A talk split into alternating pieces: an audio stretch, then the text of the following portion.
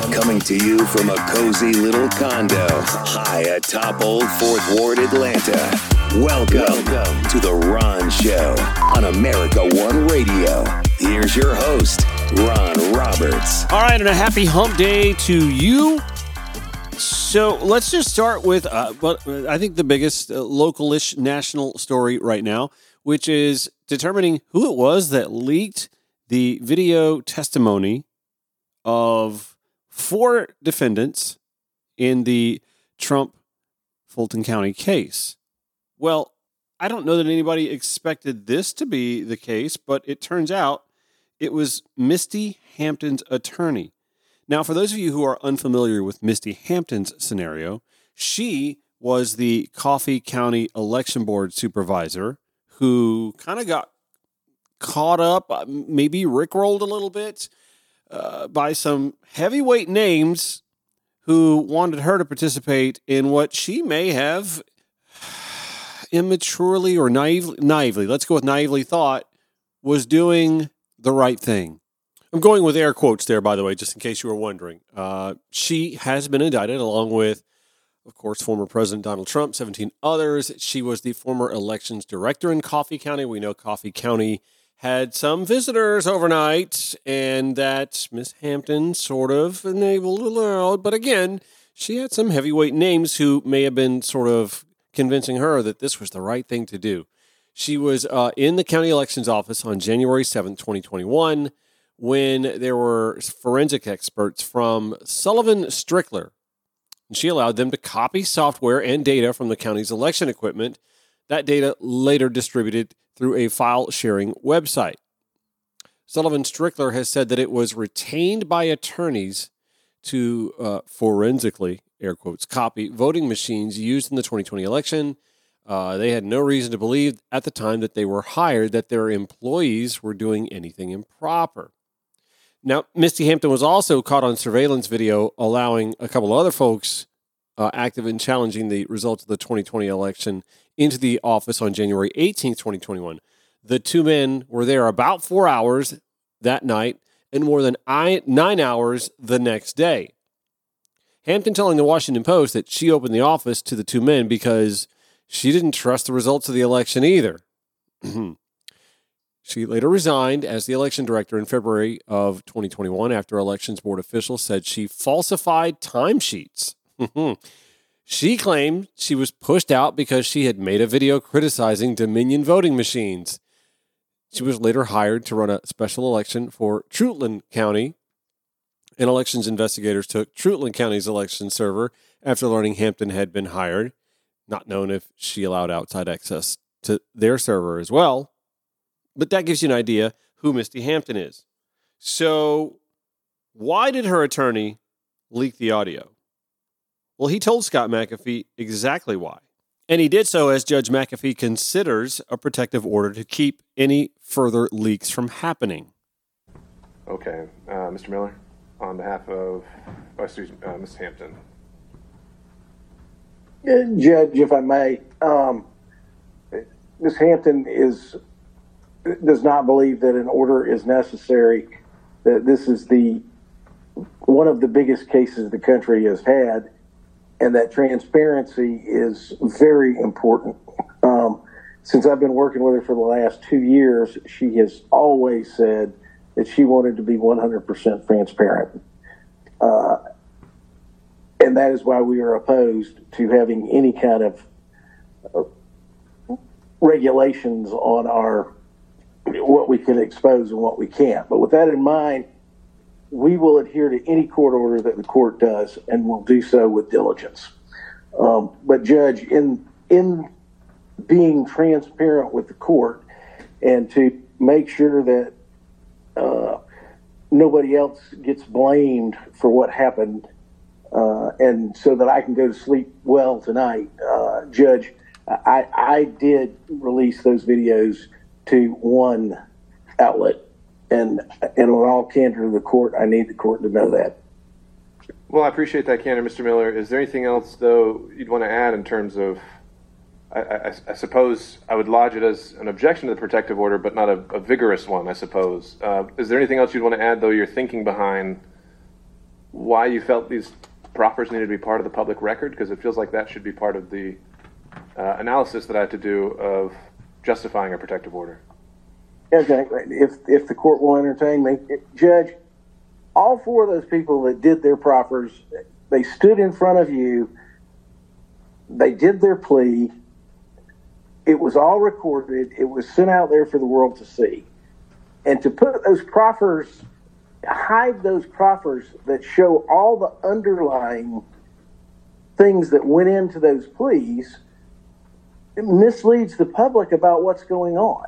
Um, I, don't believe that two of those defendants were directly related to my client. And I don't believe that either one of those hurt my client. If anything, I believe they helped my client. And the public needs to know that. Um, so please keep that in consideration in any order that you do. And Mr. Miller, how would your ability to eventually get that in front of the public at a trial be foreclosed by a protective order saying this shouldn't come out until it's determined to be admissible and it should come out at the trial? Judge, the problem with that is that this is a very, very public trial. We all know that. How many newspaper organizations are out there right now looking at it? Um, that allows the DA's office to set the tone for the entire trial without giving consideration to the other side of the coin. And, and that's what needs protecting, Judge. And the public has a right to know.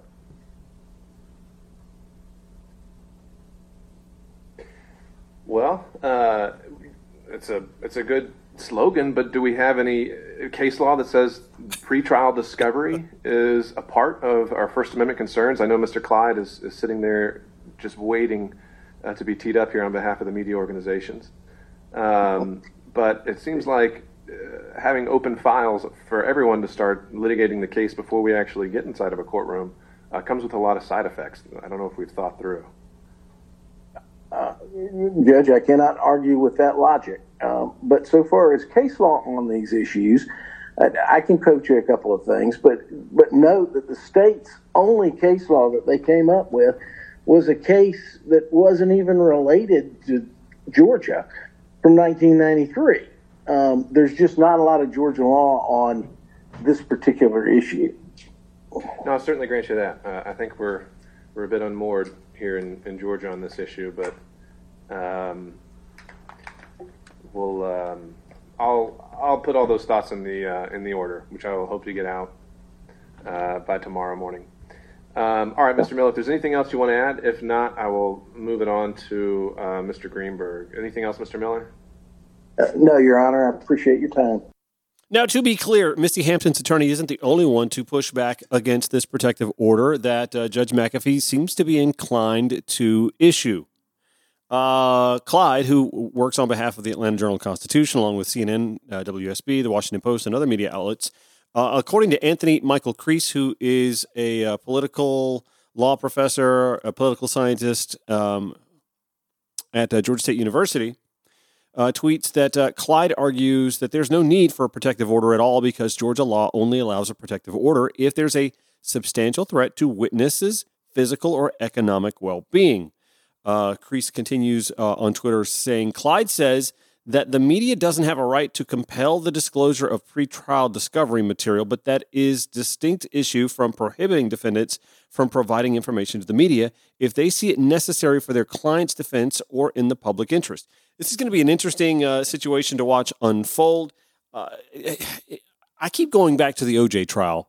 Uh, how many of you were alive during the OJ trial and remember just how much of that was public fodder before even the trial went live on television? And keep in mind that in a lot of federal cases, Fulton County is not federal, but in a lot of federal trials, we don't get the benefit of seeing anything streamed or broadcast live. And back in the OJ days, it was on every channel. Anyway, this is just an interesting sort of case where you find yourself thinking, hmm, Misty Hampton's attorney may have a point. I want to go back to Anthony Michael Kreis again, who is a, uh, a law professor, political scientist, uh, all about constitutional law and uh, American political development. Follows the Supreme Court. Anyway, he's a, he's a great Twitter follower, by the way. At Anthony M Kreis K R E I S. He says, I'm still perplexed about the decision by Misty Hampton's attorney to release the videos. Again, not unlawful or inherently unethical, but they simply don't seem to be helpful to their case at all and very damaging to their co defendants' arguments in the court of public opinion. I happen to agree with that. I thought about that uh, as soon as I found out that it was her attorney who released the information, obviously to uh, ABC News, who ran with it. Um, it doesn't. I don't know that. It, and again, I kind of take the the the premise that maybe Missy's going to play the oh, I was just a simple Southern small town county clerk, ma'am, Your Honor. I just I didn't know, and and when when I get phone calls from a Rudy Giuliani or from the White House, well, I just felt compelled to do what I was told to do because I'm a patriot. You know, that's that's the only thing I can think. Or maybe there's the other route of tainting the jury pool. The problem is, well, first of all, jury selection began in October. I don't know where they are on that, but it began in October. It's already going to be hard to find an impartial jury anyway, whether it be Fulton County, whether it be, and remember, they, uh, in a lot of these defendants, they wanted to uh, kick this out of Fulton County and go with a little bit of a more regional approach. It's going to be hard anywhere in these United States to seat an impartial jury of 12 to hash these cases out. I guess the thing that kind of perplexes me, uh, makes me scratch my head a little bit, is to say, why wasn't there already a protective order in place in the first place? This is such a huge, publicly watched, every waking moment case. Everything about this case is going to be hyper scrutinized and should have all been on lockdown from the jump. But I am no attorney. I am no constitutional political scientist or lawyer or law professor or any of that. So I'm just kind of spitballing here with the rest of you. Ooh, and speaking of breaking news in ABC, ABC broke the story uh, earlier this afternoon that the two election workers, Ruby Freeman and uh, Shaye Moss, are going to seek $15 million or anywhere from 15 to $43 million from Rudy Giuliani in a defamation trial. Ladies, you're not going to see any of that money because he doesn't have it. He is broke.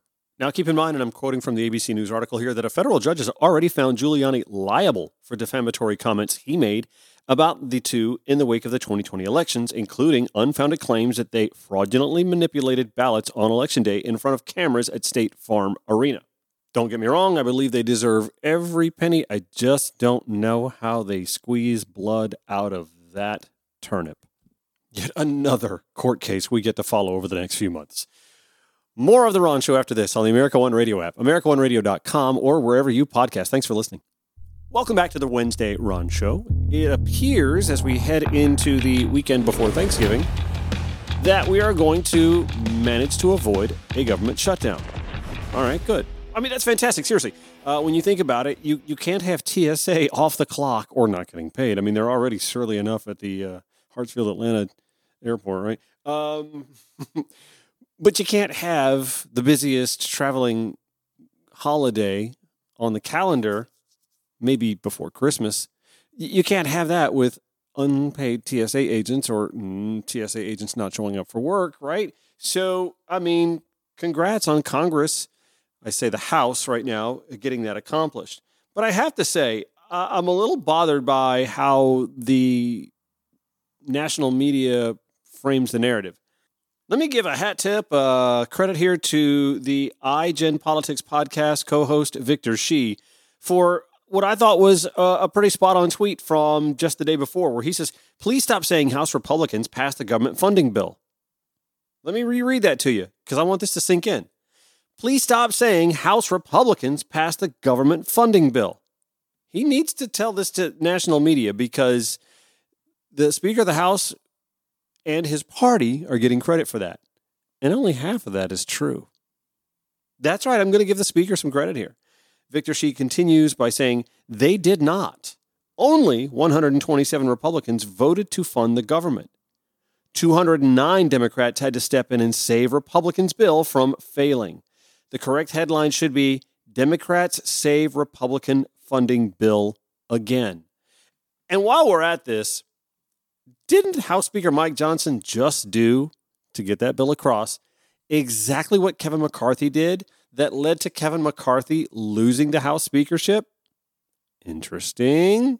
Also interesting slash delicious that it appears that one Marjorie Taylor Greene, MTG, I call her, uh, missed out on all those Schoolhouse Rock shorts we were watching when we were watching cartoons uh, Saturday mornings on ABC while we were watching what Hanna Barbera stuff.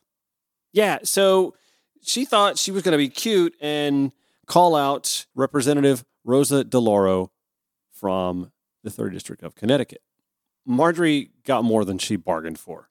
Thank you, Mrs. Chair. Uh, my Democrat colleague across the aisle, who's 80 years old and has been here over 30 years, just said we're on the verge of a shutdown. Uh, she probably just forgot that a few hours ago she voted for the continuing resolution uh, that will extend the budget, and we are not on the verge of a shutdown. So I just wanted to note that for the record. It may be that the gentle lady doesn't know that there is another body attached to the U.S. Congress called the United States Senate, and they have to vote on the continuing resolution. And when they vote on it, we'll find out what it is that they do with regard Yeah. to this continuing resolution passed by the House, uh-huh. which, quite frankly, is flawed to a fare thee well. Flawed to a fare thee well in meeting our obligations, both domestic and international. And by the way, mm. it isn't a law of the land or done until the President of the United States signs it. That may be a basic level, in, a lesson in civics. There is the House, mm. there is the Senate, mm. and there is the President. Seriously, how did Marjorie Taylor Greene not catch this when she was a kid? I'm just a bill. Yes, I'm only a bill. And I'm sitting here on Capitol Hill. Well, it's a long, long journey to the capital city. It's a long, long wait while I'm sitting in committee. But I know I'll be a law someday. At least I hope and pray that I will. But today I am still just a bill.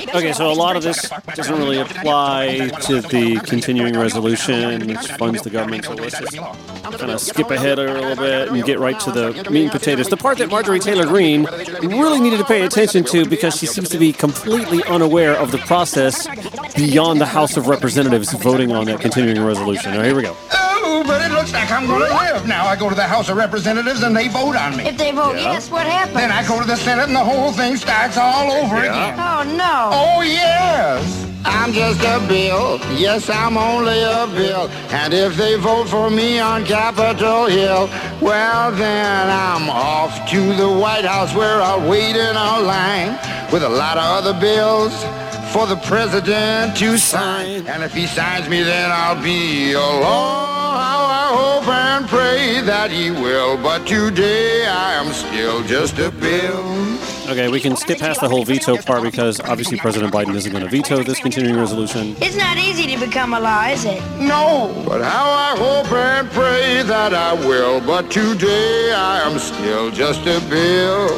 He signed your bill.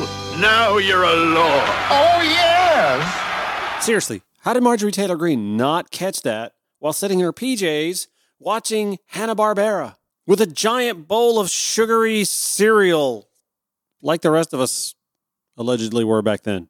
I mean, did she instead go out with her Red Ryder BB gun where she didn't shoot her eye out and start wreaking havoc on kittens and puppies and squirrels or something?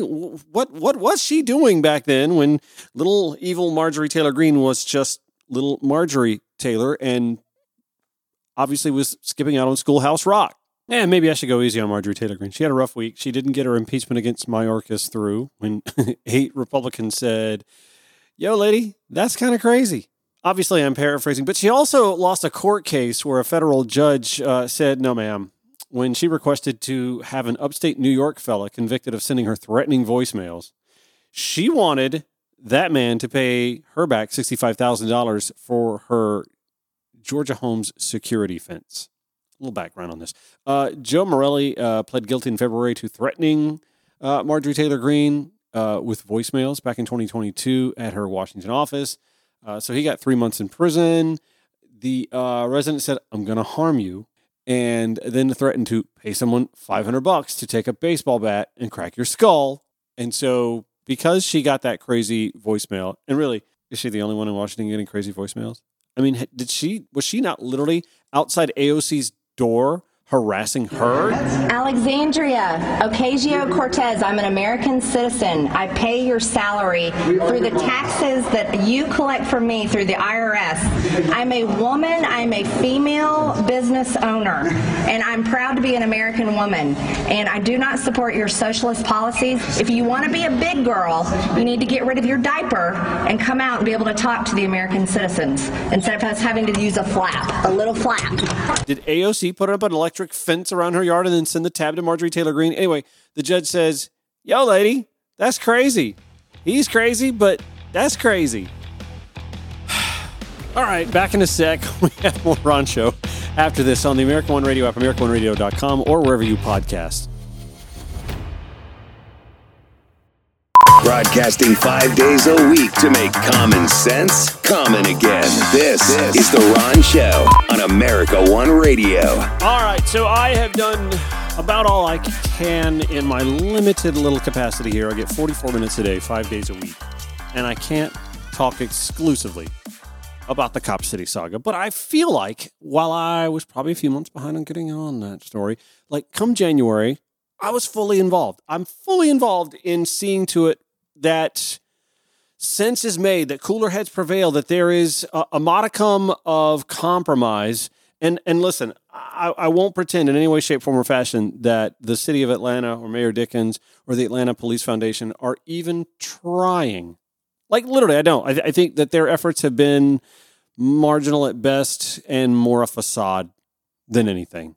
These citizen review committees where all of this input is taken and then largely ignored while there seems to be a coordinated effort, not just with government officials uh, inside the city of Atlanta and DeKalb County government as well, uh, save for a commissioner or two uh, and a councilman, councilwoman or two in the city of Atlanta, but also uh, within the police foundation, the corporate structure here in the city of Atlanta, and even judicially speaking.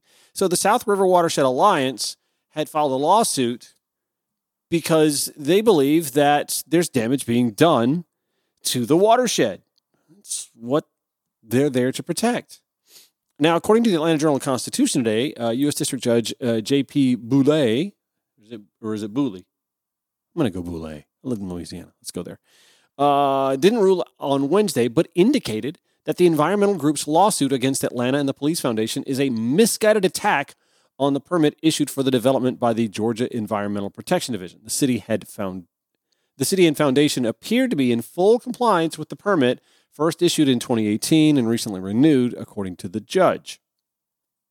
I would say that there's overhead drone photos taken that show you the murky conditions of retention pond water and runoff into the South River would disagree, but nonetheless. Anyway, uh, I, I, I posit myself in saying that I have tried to be uh, a, a media option for the Stop Cop City, Block Cop City folks who don't find a whole lot of oxygen outside of uh, the Atlanta Community uh, Press Collective. And we, we had Matt Scott on yesterday.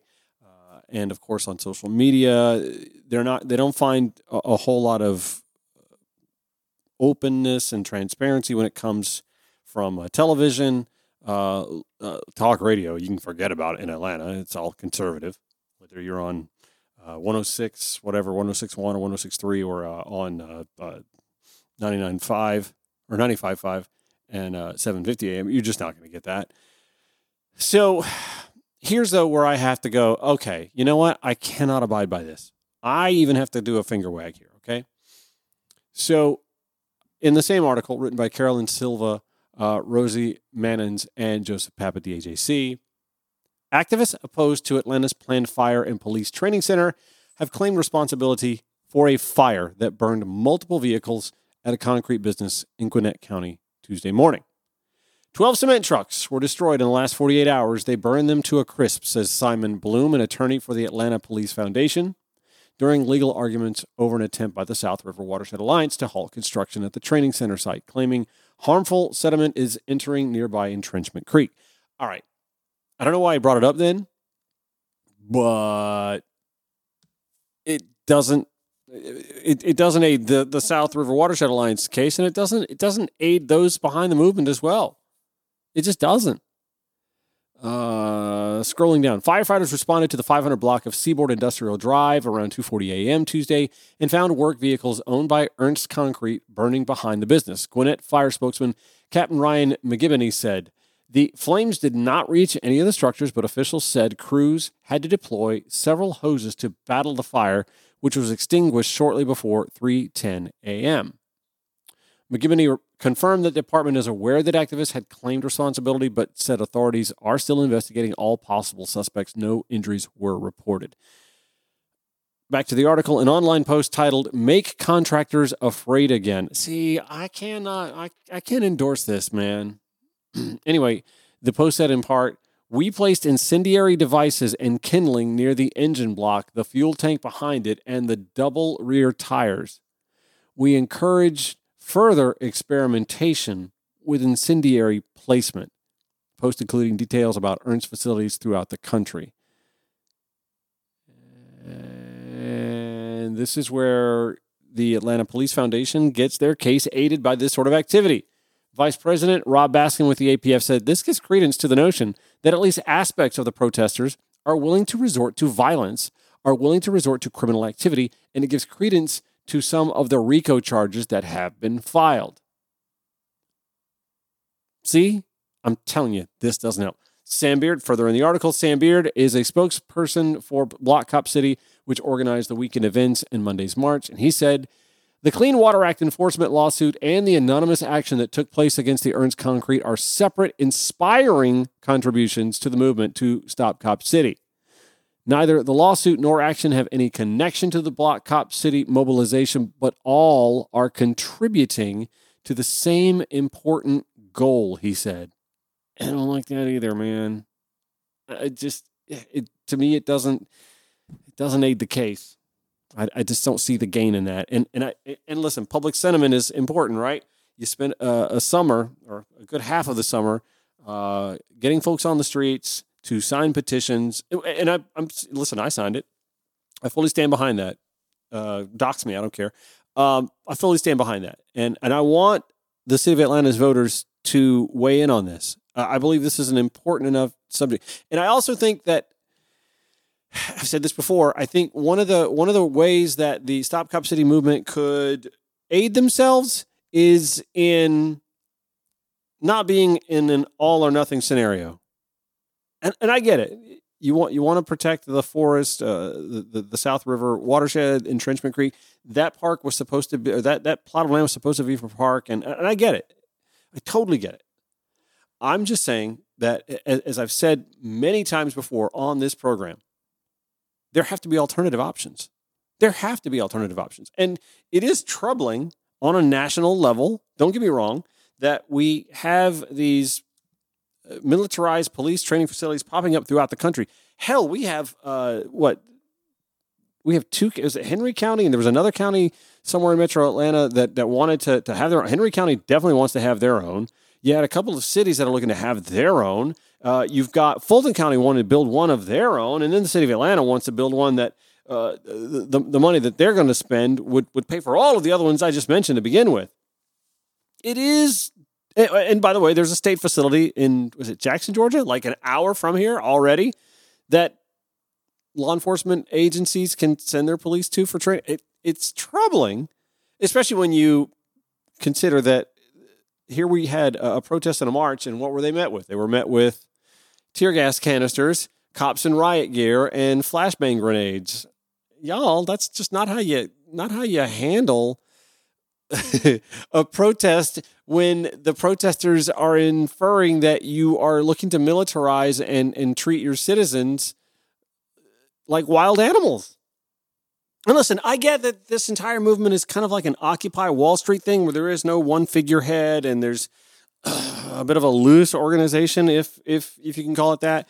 And it's very organic. I mean, I get all that. It's it's it's fantastic that way.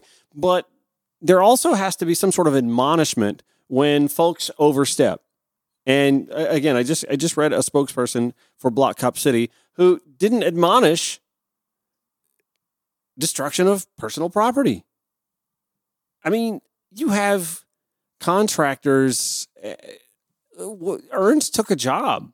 Like, am I happy that they're putting curbing and, and laying asphalt if they're doing that yet uh, on the facility? No, I'm not happy about that at all. But they're just hired to do a job. And I, when when you use language like, was it make contractors? What was it? Let me go back and read that again. It was make contractors afraid again. Okay, f- making people fear is almost literally the definition of terrorism. Do you want to be treated like citizens with a rational pushback against something uh, that you want to be handled in a democratic fashion, or do you want to be treated like terrorists? And I get it. I I realize it's a it's a minority, and, and there could be some rogue, but if it's if it's just a rogue faction, a small handful that you gain no control over, your spokespeople at least have to come out and say, "Well, we don't endorse that." That that uh, that doesn't, as I am, that doesn't embolden our case. It doesn't strengthen our argument. That we we we we will we will not abide by that. We understand people are passionate. Something along the lines of so we, understand people are passionate, but that's carrying things too far. What if someone got hurt? What if someone within the movement who did this got hurt?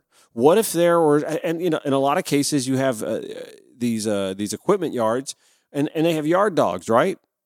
What if a dog got hurt or killed? We've already lost life in the woods. What I don't I just can't abide by that. And if that makes somebody within the Stop Cop City or Block, Block Cop City movement angry at me, you're just going to have to be angry at me. I just cannot abide by this. And bear in mind, again, I'm going back to the AJC article. AJC, by the way, owned by Cox Media, and Cox Media's uh, family of uh, companies, whatever, has donated to, to the Atlanta Police Foundation. Uh, so, you know, say, think of it what you will, but let's keep in mind uh, they write here uh, last year, the home of an Alabama construction executive was vandalized after activists vowed to use extreme and sometimes violent tactics to pressure those linked to the facility.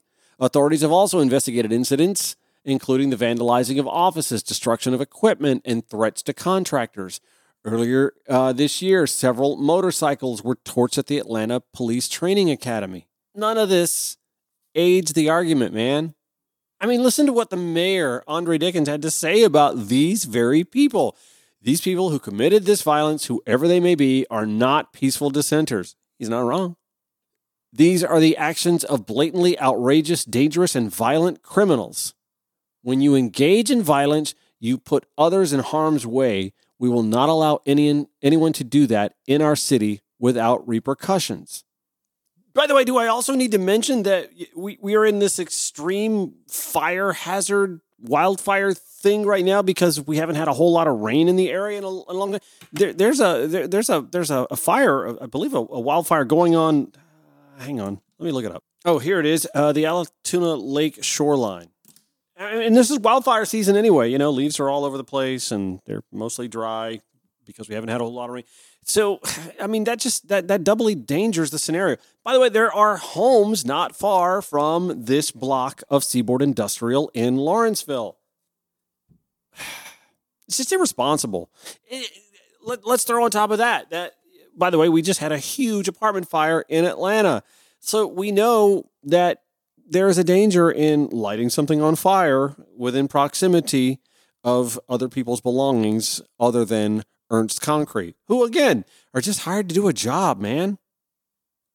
Now, don't misunderstand. I'm not saying you've lost me on the plight to get uh, uh the referendum on the ballot in March or any of that business, because I, I, I, firmly believe that that's something that should happen.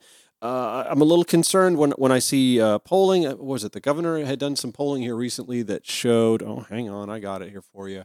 Uh, some 60% of Georgians, I forget about them, don't care about them, uh, majority of voters in uh, DeKalb County, 54%, and within uh, uh, Williams Congressional District, 54%.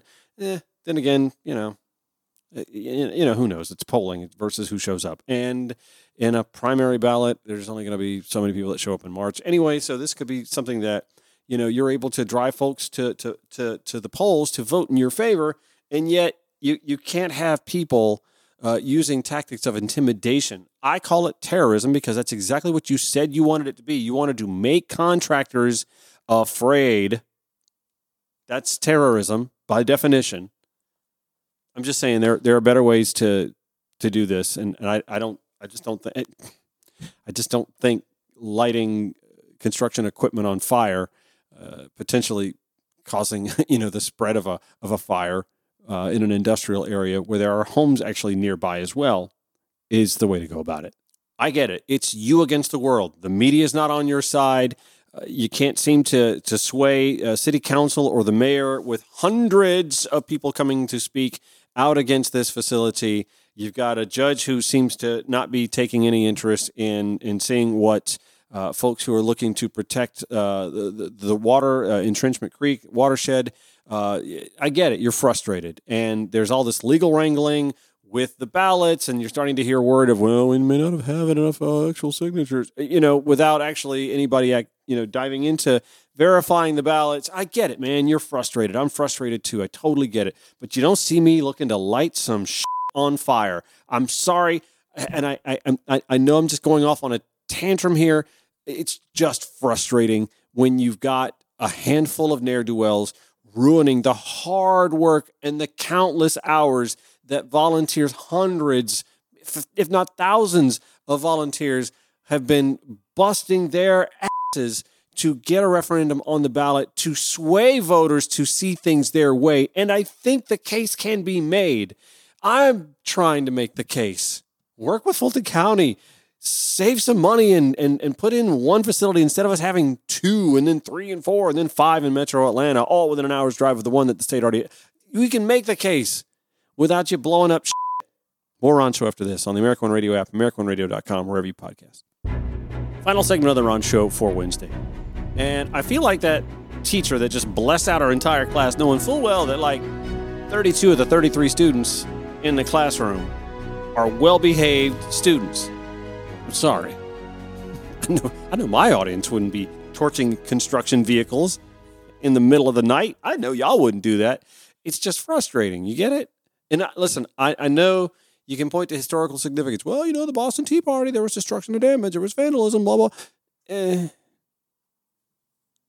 Dumping tea over the harbor wasn't actually destroying the boats, and it didn't have the potential of causing a fire from getting out of control and taking out blocks of homes. We've we not seen enough of that in the news? Not just in the last week or so here in Atlanta, but Hawaii come to mind. Uh, okay, so you know what? I really wanted to talk about this uh, accident that claimed the life of a cruise ship passenger who was taking one of those excursions in the Bahamas. But this just came down here uh, about 45 minutes ago. Tamar Hallerman at the AJC reporting that Fulton County District Attorney Fani Willis is asking a judge to revoke the bond agreement for Harrison Floyd, saying that he has engaged in numerous intentional and flagrant violations of his bond agreement. She pointed to recent comments that Harrison Floyd made on conservative podcasts and posts on the social media site X, we call it Twitter, uh, that tagged Secretary of State Brad Raffensperger former Fulton County poll worker Ruby Freeman, and others. Did, did we not just talk about how Ruby Freeman is coming for some money? Harrison, dude, the defendant's actions demonstrate that he possesses a significant threat of intimidating witnesses and otherwise obstructing the administration of justice in the future, making him ineligible for bond, Fani Willis wrote in a court filing early or late this afternoon. If Fulton Superior Court Judge Scott McAfee agrees, Floyd would be forced to return to jail as he awaits trial. It was not clear when McAfee would schedule a hearing on the matter. Harrison Floyd's two attorneys did not immediately respond to phone calls seeking comment. Okay, now let's get to the TMZ thing. Uh, TMZ reporting tragedy struck as a ferry carrying cruise ship passengers. Y'all, I do these excursions all the time when I go on cruises. I'm not going to the Bahamas anymore. I've been to the Bahamas like, I feel like a dozen times. I'm over it. I mean, if you've never been on a cruise, go. By all means, go. Bimini's kind of cool. You've got to kind of get off the beaten path and enjoy Bimini, but whatever. Um, A ferry carrying cruise ship passengers to Blue Lagoon Island in the Bahamas began to sink in choppy waters, ultimately claiming the life of an elderly American woman. Did I mention I'm turning 50 in February? That's not elderly, right?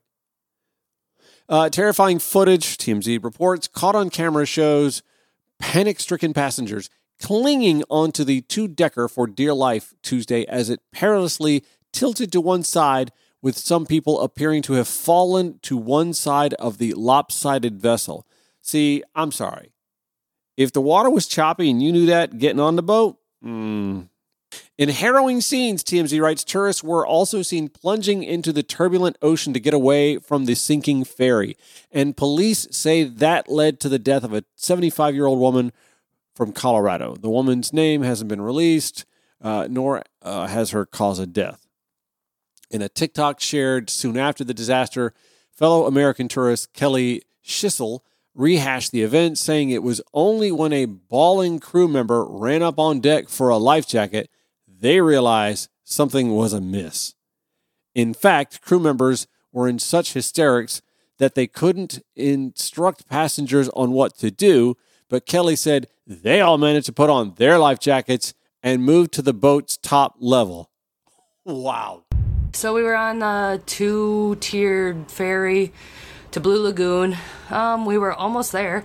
As many of you like to say, we were so close to shore. We weren't actually that close. It just kind of looked like that in the video. But um, we started to like slap, stop and like turn to go into the like Blue Lagoon area. And we kind of, I kind of thought like the captain was trying to be silly and like whip a shitty because we all kind of went forward and the water kind of splashed up, mm. which the water was kind of splashing anyway. It was kind of a little bumpy ride.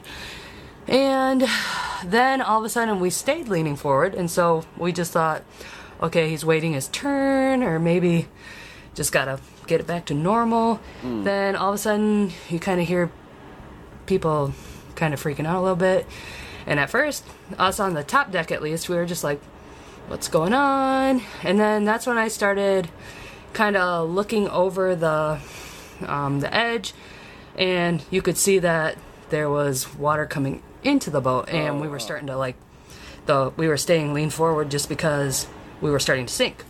And that's and then one of the crew members that was downstairs ran upstairs and was crying, freaking out, absolutely bawling, oh, wow. grabbing a life jacket. And then that's when everybody's like, "Oh shit, this is real. Yeah. Something's happening." you wonder why people didn't jump in right away? We were kind of waiting for the staff to tell us what to do. Right which they never did because they were too busy crying and freaking out. Or as you've seen, one guy was on his phone. Mm-mm. I wasn't on the bottom floor, but I also heard that the the captain driving it was like laughing because I think he was kind of showing off.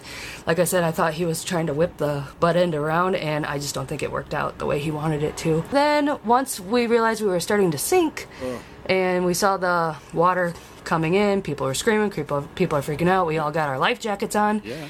At the time, there was like maybe a boat nearby. Again, we were waiting for the staff to direct us on what to do, and they didn't. So once we got to the point that one guy jumped in and everybody else is like, we might as well do the same thing. So we all jump in uh-huh. and it was actually pretty rough waves. So a lot of people they were just trying to stay above water even with their life vests on. Yes, it was warm. Yes, it was nice weather. Mm. Yes, the water wasn't bad, but it was very wavy. So it was not as easy as it may have looked. I kind of just turned on my back and had the life vest on so I would backstroke yeah. and go with the waves to a boat. But I'm a good swimmer. I understand that's just kind of how what you have to do, but not everybody else knows that. Um, then I get on a boat. Everybody, we're trying to get other people, try to direct them how to get to other boats. The lifeguards got called out, and a bunch of other rescue boats started coming out. But at the time, there was only like maybe one or two, and like I got on a fisherman's boat that had nothing to do with it. He was just driving by, saw it out of the corner of his eye, and came back around. Um, the lady who did die on the boat, she did make it to land. Happened afterwards. No more excursions for me. That's going to do it for the Ron Show. Back tomorrow, 5 to 6 p.m. on the American One Radio app, AmericanOneRadio.com, or review podcast. Show notes, RonShowATL.com. See you then.